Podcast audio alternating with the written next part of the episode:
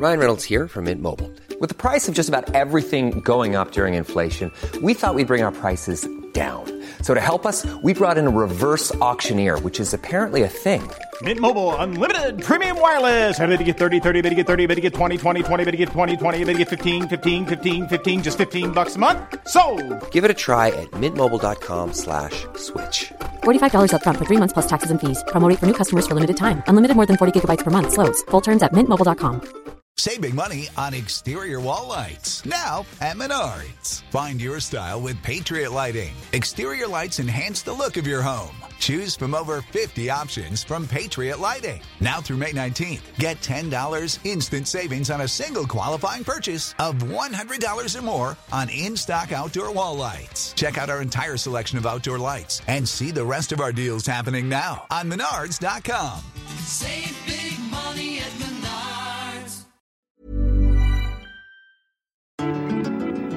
Hello, welcome back to part two with Tag Warner, C E O of Gay Times. Brilliant chat. Let's hear it. Because I'm always interested in the queer experience because, you know, hence episode nine hundred ninety-nine of this podcast. But, like, you don't have... It's not like you can go home being bullied and then have a sanctuary where it's like, people are saying I'm this, or... You can't, or did you? Did you? Did you come out to your family? Yeah, I did, and, and and they were tremendously supportive. I can't really say anything other than that. They were amazing, but at the same time, if you go to your parents, right, and you say, "I'm being bullied to this extent that I feel like I cannot even go there. It's too, I can't even walk into the to the property," and then also, I'm going to come home and tell you that I've actually had, you know, incidents with teachers.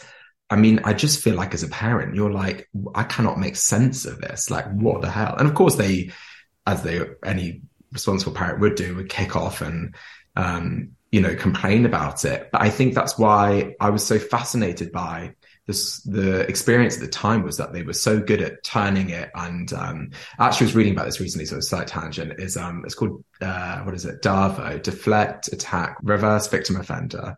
It's a really effective tool in courts that lawyers use mm. in order to make victims of a situation look like the offender. And it's actually really effective. If you've got a jury, you can, you can actually turn a case around quite effectively by using this tactic. And I think that's really what my experience was, was that instead of being seen as a victim of something, I was told, you must be inciting it. You must right. be acting camp. You must be talking. And therefore, do you deserve it? You must yeah. be walking in a certain way. You must be talking about gay things. So it was an effective way at um, uh, trying to encourage be- me and my family to think that actually I was the perpetrator and I deserved Whoa. these things. Um, so but I've because I had that past experience, yeah. And then of course you see that happen in life. Like if you if you're interested in these things, if you're a listener, watch the news over the next year and think, where can I spot DARVO? Because it's a really effective tool that you can use to essentially rid yourself of any blame. I'm not going to go there because it gets too political. But there's a very famous uh, case between a man, a very famous man, and a very famous woman uh, that happened over the last year, and a lot of legal scholars that talk about this sort of stuff on online journals talked about how effectively DARVO was used to make the man in that situation win the case. Really? Yeah. I'm going to DARVO my husband next time we have an argument. Just to, I'll keep you posted. Well, it's like, I think, I think of course the, the kids, Gen Z kids would have, would just call it gaslighting, but it's ah, sort of like right. a, it's sort of a, It's more, it's more structured and uh, planned out gaslighting technique. Um, so yeah, if you ever get in an argument, DARVO. Yeah, if in doubt, DARVO it out. Okay, so school, not good. You came out though. So I want to ask you about the gay scene in Jersey. Okay, so I don't want to be all negative. I'm quite a positive, optimistic person. I, I have to see the world in that way to do a job like mine. So mm. what I will say is I came out at fifteen and I sent letters incessantly to the local airport duty manager at British Airways because I had this idea in my head that if I joined a company like British Airways, that from my experience must be full of homosexuals, that I would therefore be able to discover myself. So I did. And I really pestered this lovely woman called Lorraine, who I owe, I owe a huge amount to, Lorraine. So shout out Lorraine. Um, Hi, and Lorraine. I pestered Lorraine so much that I then eventually hand delivered letters to her in our office. And I think that she just eventually got to the point where she was like, I need to basically get rid of this effing kid. I was fifteen, so it just came out. And I was still fifteen. I was about to turn sixteen. And so she went, yeah, you can have a job, but you're pushing the wheelchairs. That's the only thing I can give you, because you can't Aww. Go on the computers because you're not old enough. So I pushed little old ladies and men around on wheelchairs at Jersey Airport. And then it, then she gave me a stint on check-in, and then I sort of worked my way up. I became a dispatcher, and then I learned how to do load control.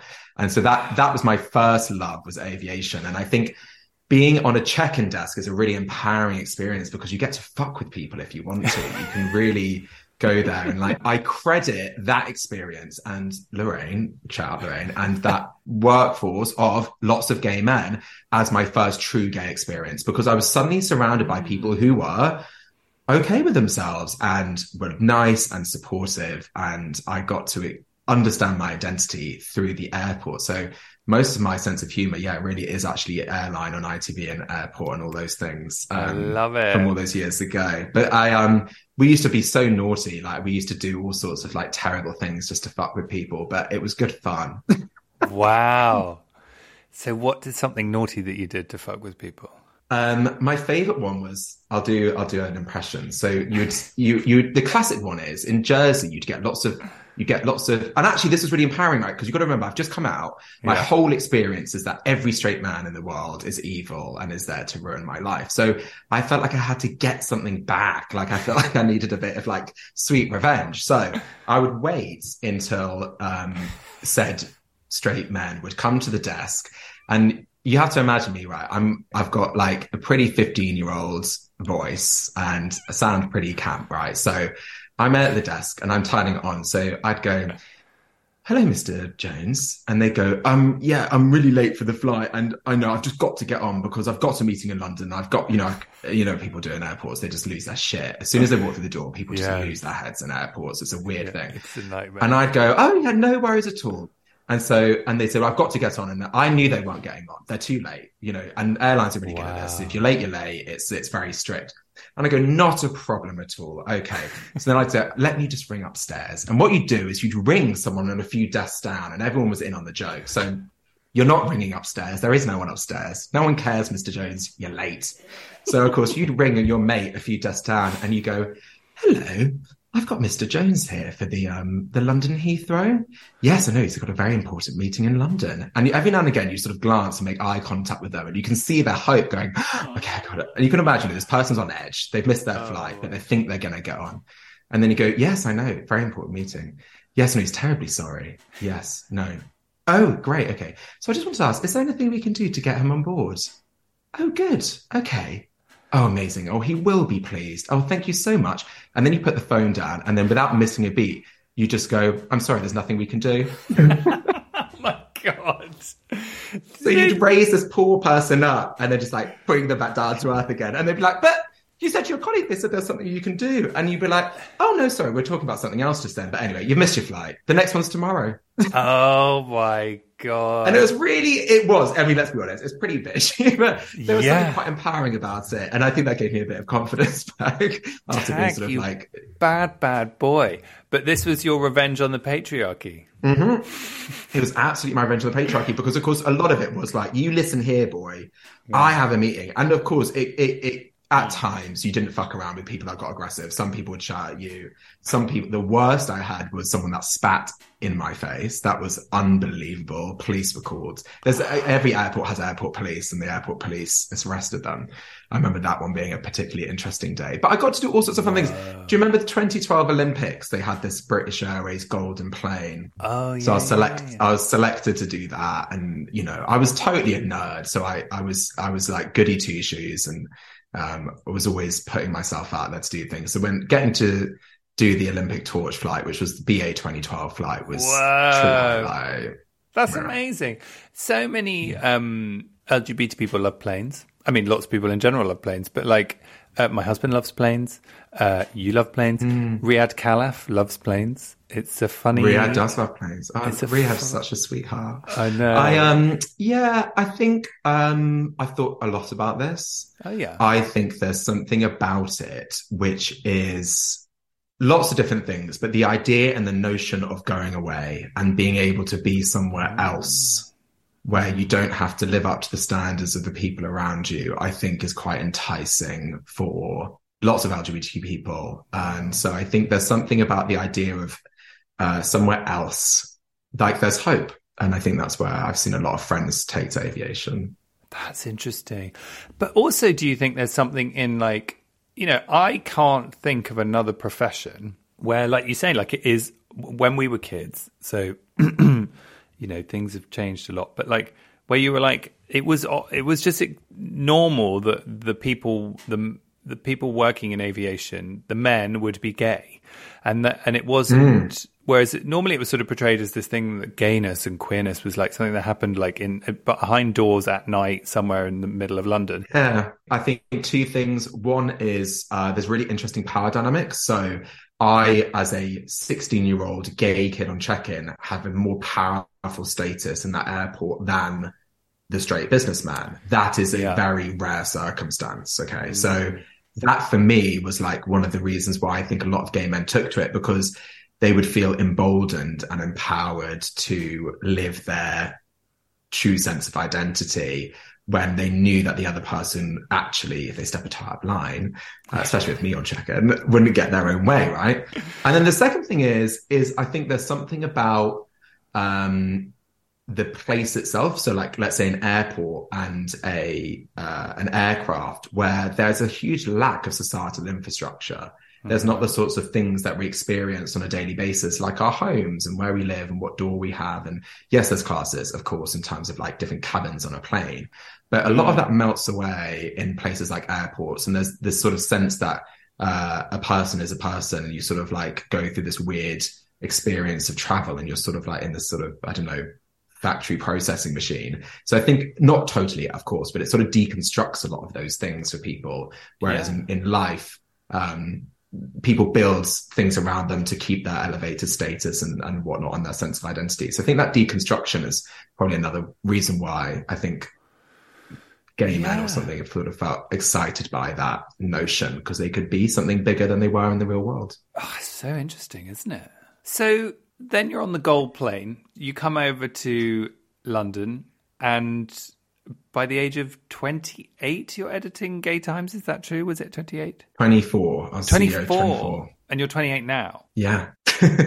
So after my exciting aviation addiction to kerosene fumes, I um, I actually ended up at Heathrow, which is like the holy grail, really, especially in oh. those days. Like Heathrow, Heathrow was the holy grail of aviation because it was exciting and international and big and scary. So I spent a lot of um time aspiring to that, and I kind of got there and I said, okay, I've got to get a proper job now. I'm finishing up at uni, and I was working all the time in my holidays. Mm-hmm. I've always been kind of addicted to work. There's one piece of feedback I'd give myself is sort of like chill the fuck out and just enjoy things a bit more.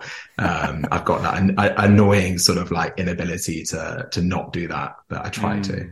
So mm-hmm. I I finished working at Heathrow, and then I went to be a management consultant, um, which was um, being thrown at the deep end of corporate society. And actually, funny enough, considering what we're talking about, I actually felt really back to square one. I was into a very, very male alpha environment again. Mm. And this is corporate London. So the City of London, Fleet Street, and those places. And I was like, okay, cool, I'm bottom of the pack again, and I've got to try and work out where I fit in all of this. Um, and so that felt scary, although I really enjoyed my time in consulting. And I learned a huge amount, and I had some great colleagues that I really cherish and still speak to today. I knew it wasn't for me because it, it didn't feel purpose-driven, and I needed to do something that mm. had purpose. So I left consulting, and a friend of mine said, the current C E O of Gay Times is looking for a hand. So I was like, okay, I don't know what that means. And at that point I was sort of unemployed actually. Um, and um, I would never recommend this. No one do this. I was basically just living off a credit card. So I was like, Whoa. This was totally like high risk. It was just like, okay, I'm in like just kind of spending money on food each month to kind of survive. And I don't have any money to spend on it. So I'm just going to rack up credit card debt. Not a good idea. So I did that, and I was like, I've got to get a job. So I did actually a few stints and did, did different freelance roles. But then eventually this, uh, this idea came up, and I said, okay, fine, we'll go for lunch. And so we did. And so I went in to help Gay Times um, try and essentially change a few things. At that point, it was still a magazine that published twelve issues a year, and it was a sort of traditional magazine.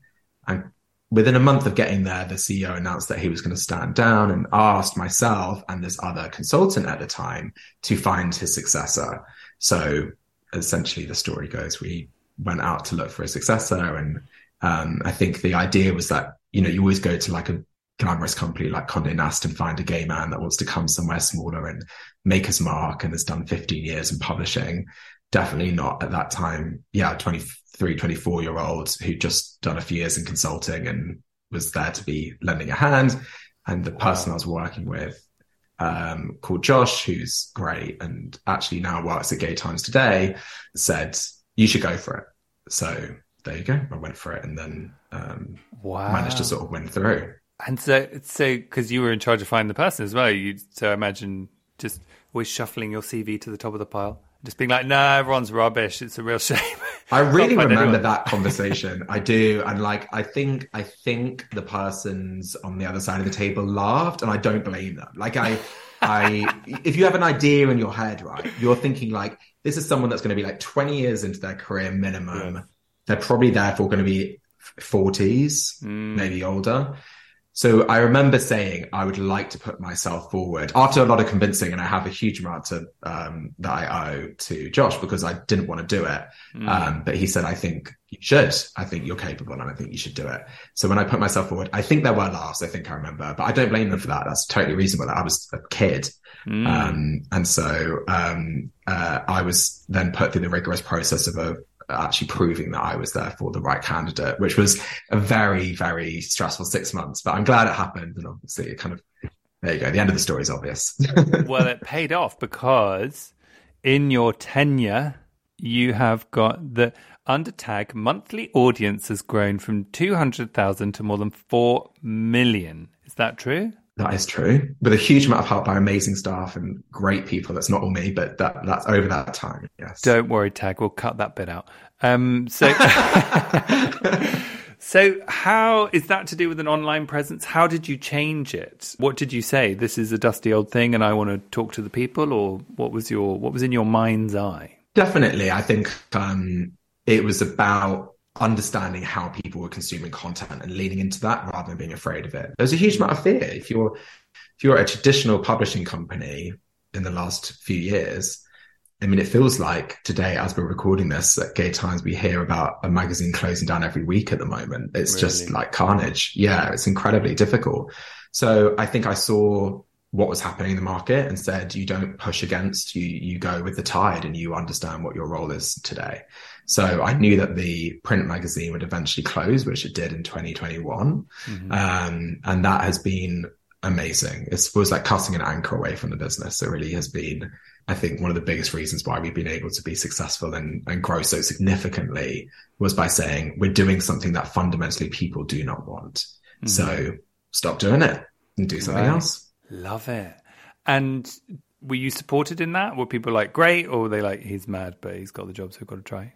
I think it took me two years to like convince the board that it was the right thing to do. But as they say, never waste a good crisis. So when COVID oh. came along, oh, I thought, there we go. Really? Yeah. So if you think think about magazines, right? Where are you going to buy them? W H Smith, they're all closed. So wow. the postal system prioritized different shipments. So... Mm-hmm. I've learned, by the way, side note, I've learned an inordinate amount of logistics in this job. I never, never thought I'd know. Shipping, I remember my favorite one was like getting called by someone at, I think, Menzies Distribution, which is like a big shipping company going, I'm standing on the side of a dock in Southampton and there's just a shipping pallet and the boxes are all just this magazine called Gay Times and I found the phone number. And I was like, cool, okay. Uh, wow. Weird stuff like that. You find like your magazines end up in like odd places around the world. It's got the wrong place.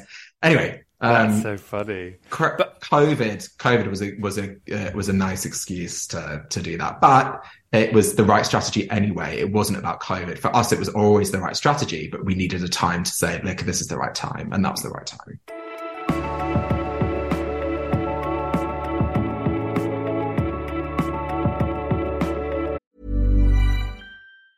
Hey, I'm Ryan Reynolds. Recently, I asked Mint Mobile's legal team if big wireless companies are allowed to raise prices due to inflation. They said yes. And then when I asked if raising prices technically violates those onerous two-year contracts, they said, what the f*** are you talking about, you insane Hollywood ass f- So to recap, we're cutting the price of Mint Unlimited from thirty dollars a month to just fifteen dollars a month. Give it a try at mintmobile.com slash switch. forty-five dollars up front for three months plus taxes and fees. Promo rate for new customers for limited time. Unlimited more than forty gigabytes per month. Slows full terms at mint mobile dot com.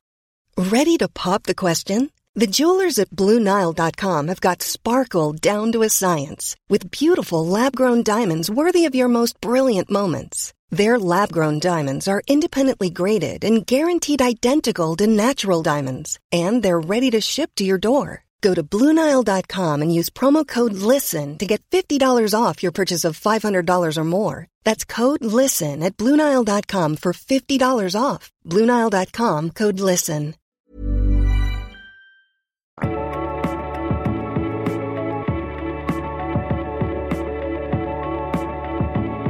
You know, I've always just liked a sense of how Gay Times feels like it's talking about the now. Um, and mm. I, I, I don't know, that's just like, I feel like it reflects stuff I follow on Instagram, for want of a better description. Was that part of what your thinking was? Yeah, I think, you know, the reality of it is that we are a independent company and you only have a certain amount of time in the day. You only have a certain amount of resources, and we'd love to do lots of things, but you can't do everything. So I think we thought, well, Uh, let's add up, in simple times, let's add up all the hours and the money that we're spending on this thing and look at what else we could do with that. And so, like you say, interacting with the community on social media platforms, building our own platform, um, investing in our digital services, investing in events, felt like all things that were much higher priority by our community when we asked them. And actually, the print magazine, although lovely, and I have a huge amount of respect for it, by the way, it was a lot lower down on their priority list. So we said, well, actually, that takes up a huge amount of time and resource and money.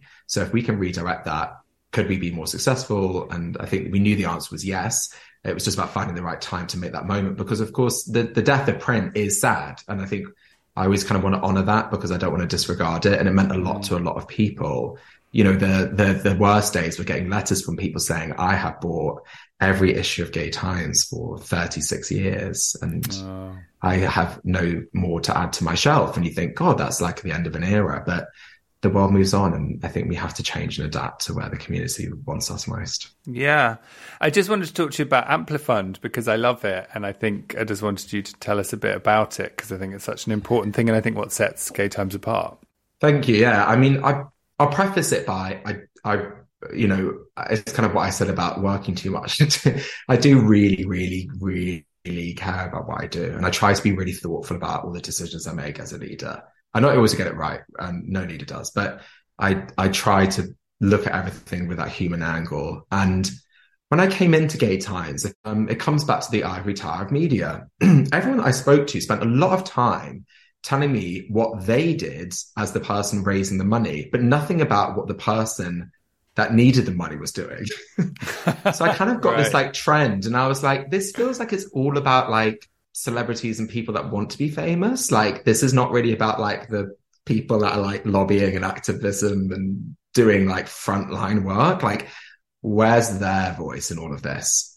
So I thought, okay, that's mm. clearly a trend and a problem here. And I think that then realizing that if I could then reach these individuals, so these people um, who are incredible frontline activists mainly, or people that run organizations in global territories where it's much more challenging to be L G B T Q because of various legal and social uh, prejudices in their own country, they said the same thing. They said, actually, a lot of my time is spent on not just fundraising, but actually the other, the other bit, which is the thank you so much. I'm so incredibly grateful and I owe my whole life to you. And I'm going to give you that sort of like weird, um, you know, it's sort of like a arse licky thing that I think some people really want and enjoy, which is people that are, are in need, mm. thanking them. And I was like, this just all feels really not right. Mm. So I said, well, what would you rather? And they mostly said, we would rather have the support via funding and resource to do the work that we know that we need to do,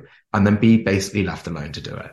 Right. To the point where I remember one leader saying to me, I'm currently spending six months going around the world, going to dinners and nice events saying, thank you. Mm-hmm. And I said, well, that's not a good use of your time, is it? And if you cannot do that, what else could you do with that six months?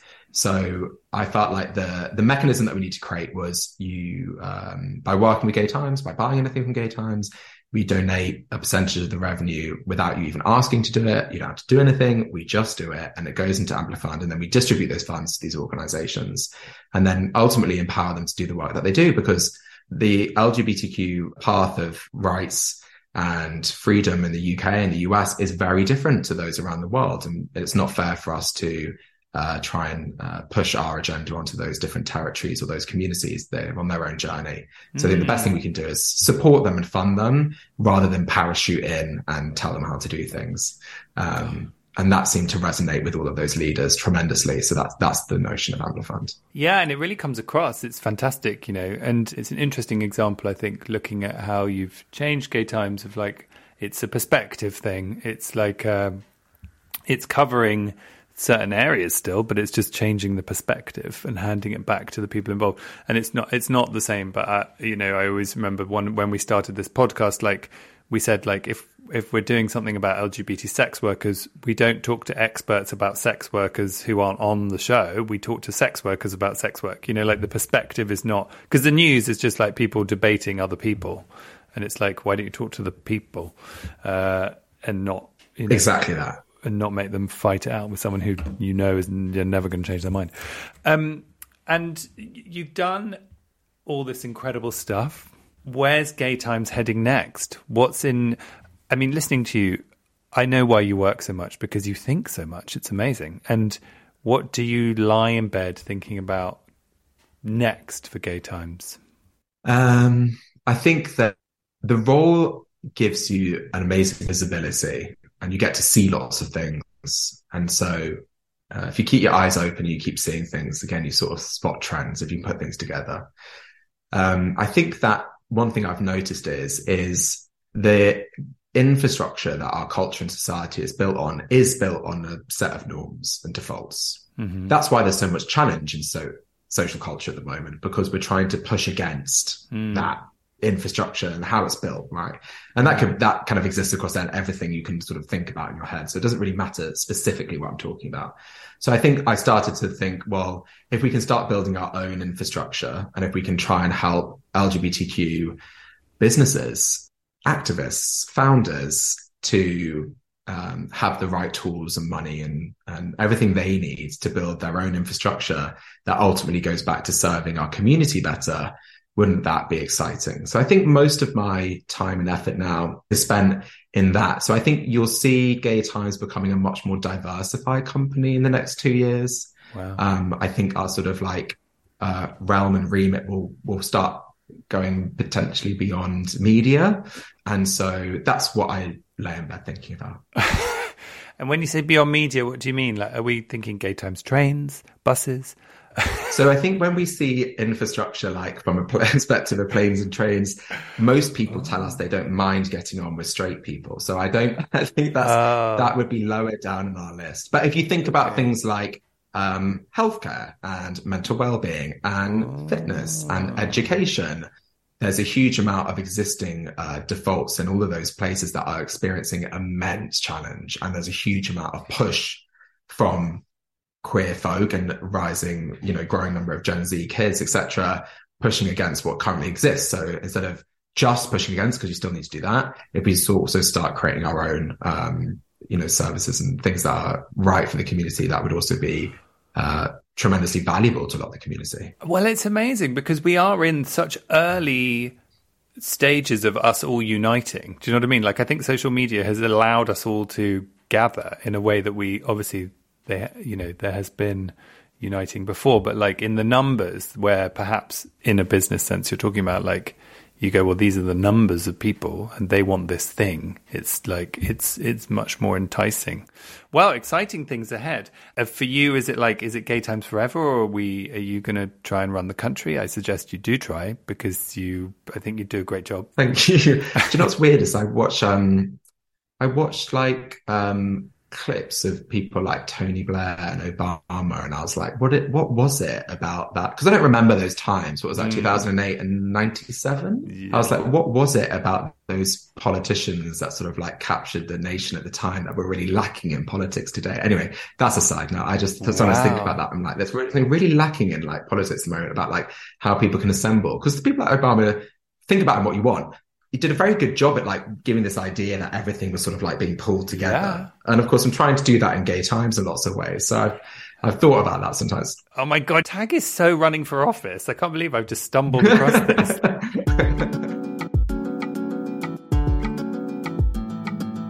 Tag, what a chat. What a guy. What a man.